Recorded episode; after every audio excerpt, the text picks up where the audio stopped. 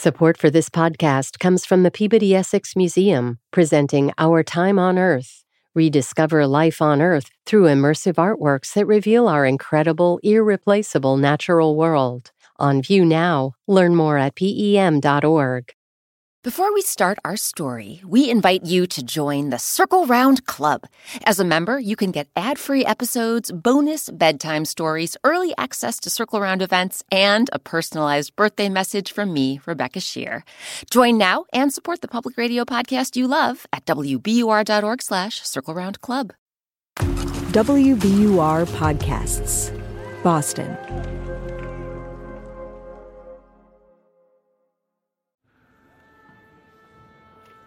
The Circle Round episode you're about to hear is a super special one, recorded on August 13th, 2023, at Tanglewood, the summer home of the Boston Symphony Orchestra. This live event featured world class musicians from the BSO, a star studded cast of actors, and a wonderfully enthusiastic audience of Circle Round fans who journeyed from near and far to join us. You can learn more about our Circle Round events and how you can be a part of them on our website wbur.org slash circle round.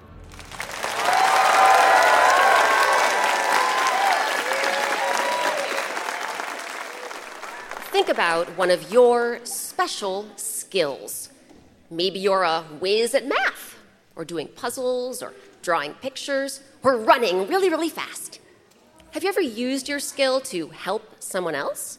In today's story, a judge needs help in his courtroom and one big gray animal has the special skill to help. I'm Rebecca Sheir, and welcome to Circle Round live at Tanglewood in Lenox, Massachusetts. Today, our story is called The Elephant in the Room. Versions of this tale originally come from China in East Asia. Joining me on stage is a fabulous cast of actors Lauren Ambrose, Makania Chesser, Scott Cohen, Josh Gondelman, and Peter Riegert. And providing musical accompaniment is a world class quintet from the Boston Symphony Orchestra Rachel Childers on horn, Clint Foreman on flute, Catherine French on violin, Ben Levy on double bass, and Suzanne Nelson on bassoon. So circle around, everyone, for the elephant in the room.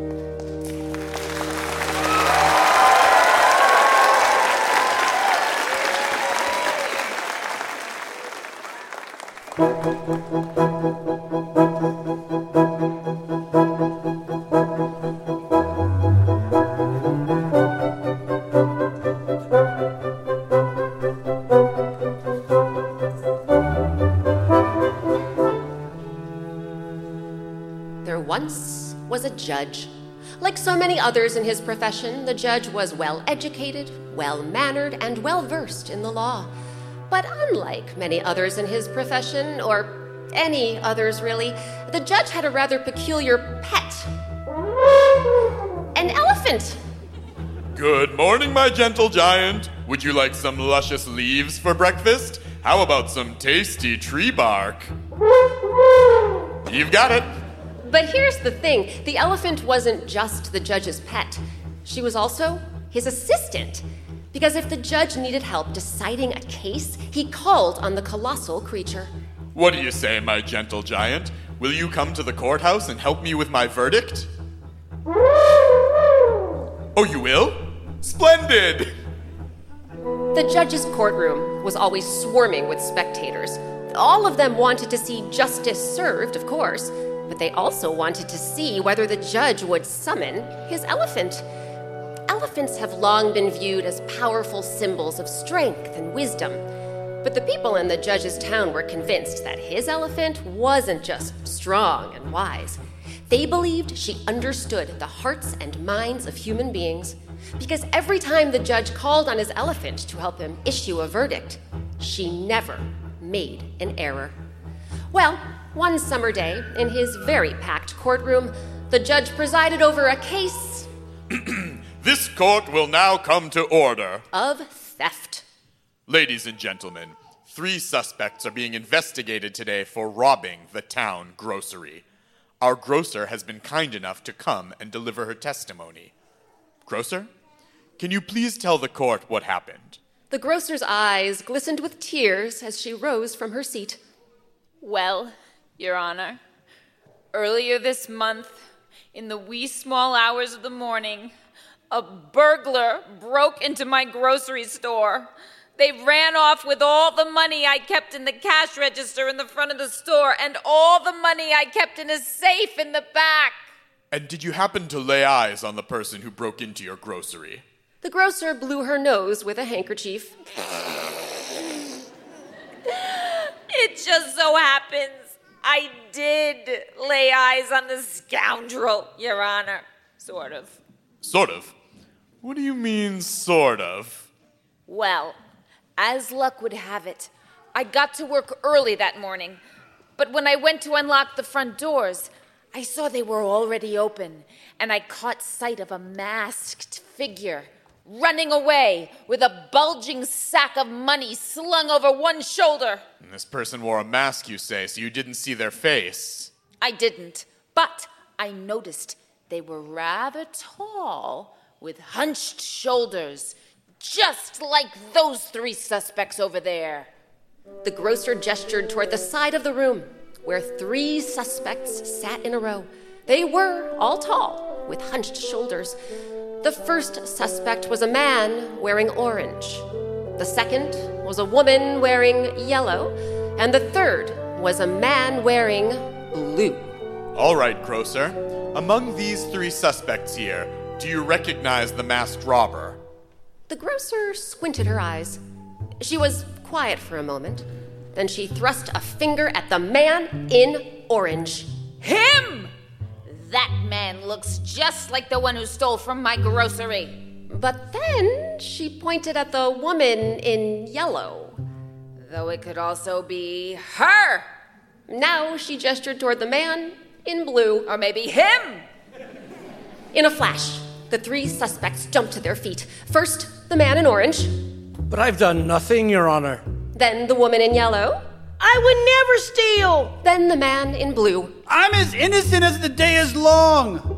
The judge furrowed his brow as he studied the suspects' faces. Hmm. Tell me, you three, where were you the morning of the robbery? One by one, the suspects replied.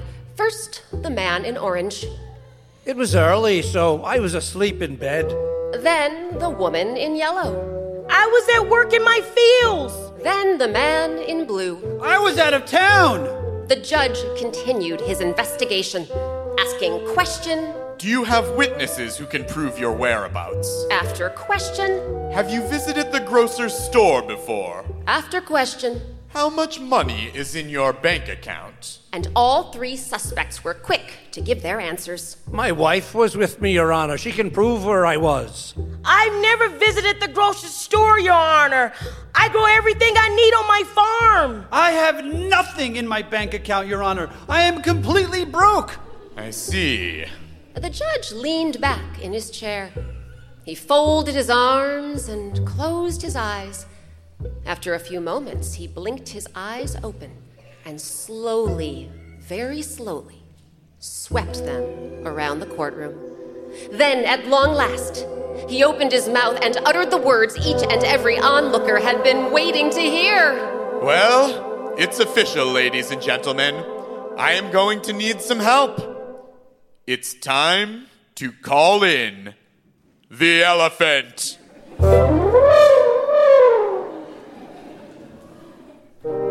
How do you think the elephant will help the judge? We'll find out what happens after a quick break.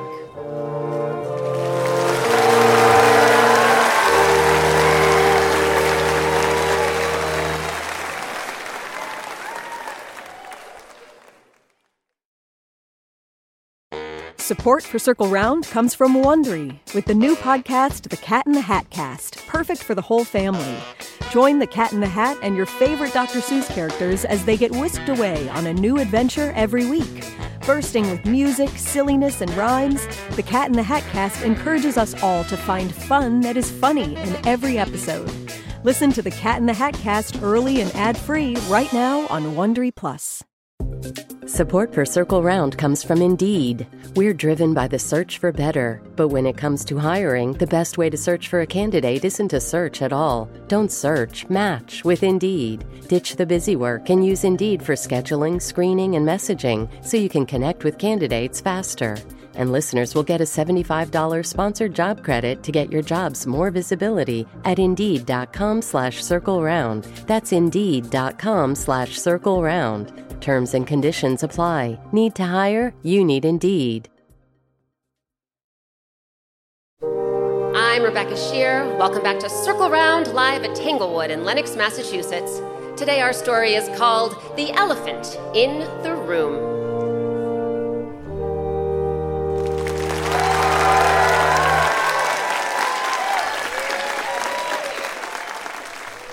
Before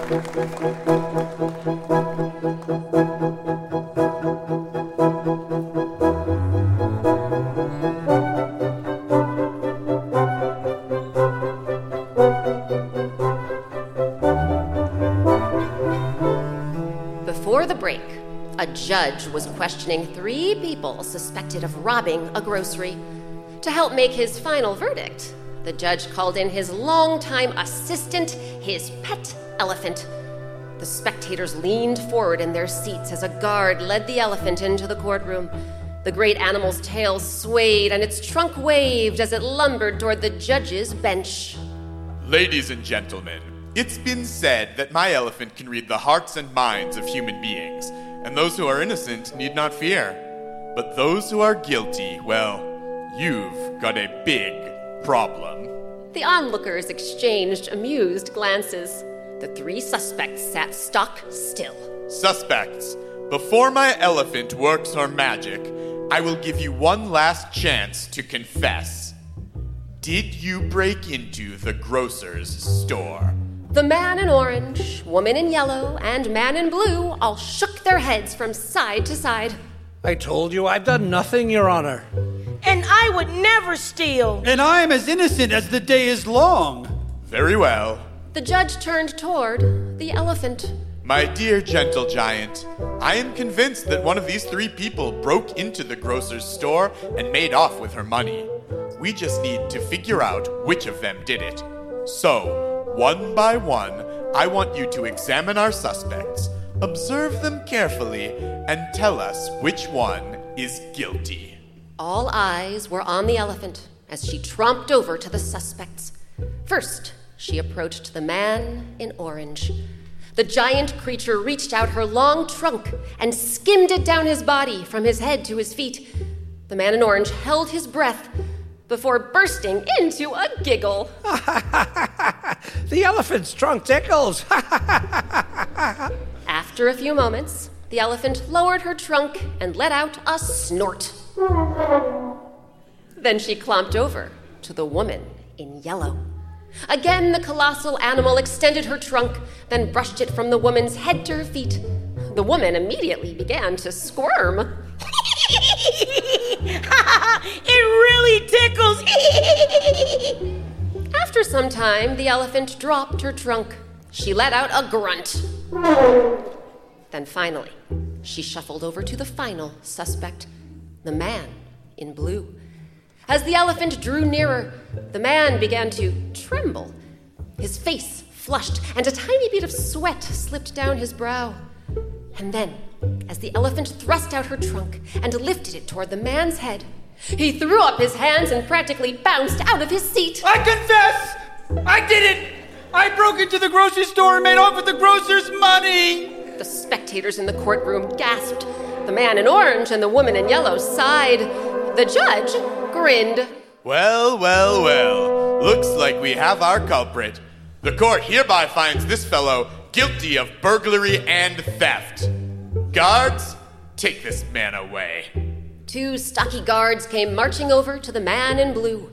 The judge, meanwhile, rose to his feet and patted the elephant on the head.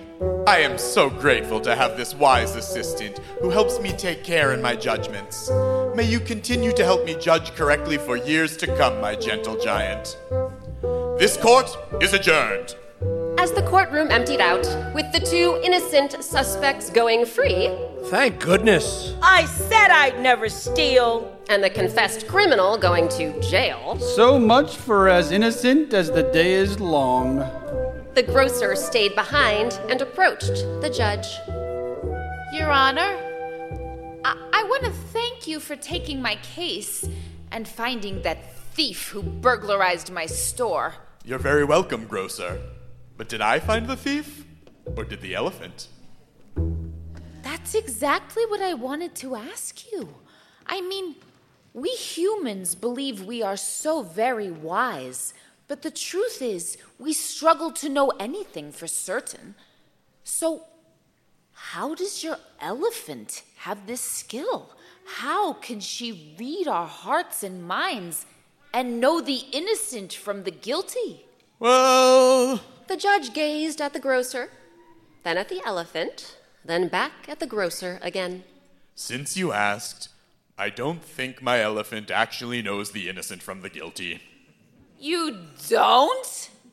But But as long as people believe she knows the innocent from the guilty, then the innocent have nothing to fear because they have done no wrong. But the guilty have done wrong, so their hearts fill with terror. Terror that this wise elephant will see right through them and find them out. So the elephant's skill lies in making the guilty confess simply by being herself. Nothing more, nothing less. And with that, the judge took hold of the elephant's lead rope and guided his beloved companion out of the courtroom. And as the grocer watched them go, she suddenly knew, in her heart and mind, the truth. The elephant was a powerful symbol of strength and wisdom, but with the elephant's help, the judge was the strongest and wisest of all.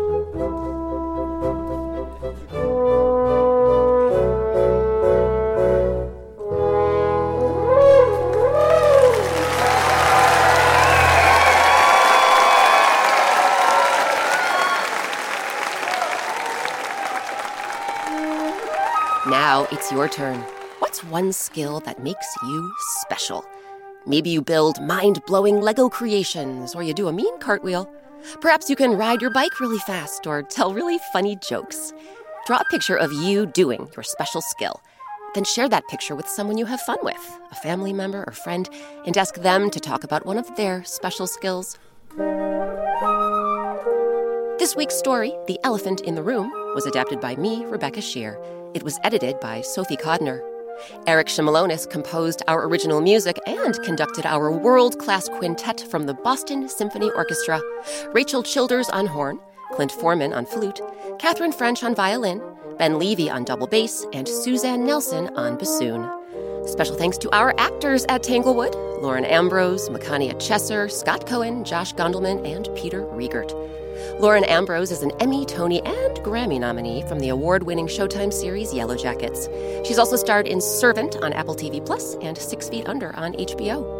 Makania Chesser is a company member at the esteemed Shakespeare and Company, where she has starred in numerous plays. She's appeared at the Kennedy Center in Washington, D.C., and on the HBO series The Wire. Scott Cohen has starred in such television hits as The Marvelous Mrs. Maisel, Gilmore Girls, Billions, Necessary Roughness, Allegiance, and The Tenth Kingdom, as well as the romantic comedy Kissing Jessica Stein. Josh Gondelman is a regular panelist on Wait, Wait, Don't Tell Me, the weekly NPR news quiz. He's also a stand up comedian and Emmy Award winning television writer. Peter Riegert is an actor and director with nearly 100 TV and film credits, including Unbreakable Kimmy Schmidt and Disjointed on Netflix, plus Animal House, Crossing Delancey, and Local Hero. He also hosts the podcast Peter Riegert's Vocal Heroes. We also want to thank everyone at the Boston Symphony Orchestra and Tanglewood for their amazing assistance, including Anthony Fogg, Amy Aldrich, David Chandler Wynn, Emily W. Siders, Rebecca Mansfield, Raylan Murthel, Stephen Palacio, James Campbell, Ricardo Mora, Paul Ginocchio, Mark Rulison, and Leah Sagan Dworsky. Circle Round's artist is Sabina Hahn. Sabina has created a black and white picture for every Circle Round story, including this one, and you can print them out and color them in. Grown-ups, find all 200 plus Circle Round coloring pages on our website, wbur.org slash circle round. Circle Round is a production of WBUR, Boston's NPR news station. I'm Rebecca Sheir. Thanks for circling round with us. Now that you've made it to the end of this Circle Round episode, we want to know what's your favorite Circle Round story? Thousands of fans just like you have been telling us about the Circle Round stories they like best. Take a listen. Maybe one of their favorites is one of yours, too. My name is Audrey. I live in Massachusetts. My favorite episode is a Fast Feast. I like it when the governor teaches Ezekiel a lesson. My name is Phoebe, and I live in California, Sacramento. And my favorite circle round story is the Trio of Tricks. And I like the part when Hawk, Tiger, and Python were like, Mouse, deer! Hi, my name is Sean, and I live in Brooklyn, New York. And my favorite circle round story is the horse of a different color. I like the part where she makes a wish to go to the castle where the governor is. My name is Lilith, and I'm from Brunswick, Georgia. My favorite story is Lookalike Falls because the king promises not to go looking for Lookalike Falls, but he does it anyway. My name is Anaya and I'm from Wisconsin and my favorite circle round is all of them. I love you, Rebecca. See you. Hi, Circle Round. My name is Karen and we're from Pennsylvania. My favorite Circle Round story is of beans and bunnies because my favorite part is when Pedro and the banker sing Magic Pot makes him heat. Give me something good to eat. My name is Cameron and my favorite Circle Round story is The Scholar's Reward. And I like it because chess is one of my favorite games. We love, we love you, you, Rebecca, Rebecca Sheir, and thanks for the music, Eric Shimelonis. Did someone mention a story you've missed? Not to worry. Grown-ups, you can find all of our Circle Round stories, plus links to the Circle Round Club, picture books, coloring pages, and oh so much more on our website, wbur.org slash circle round.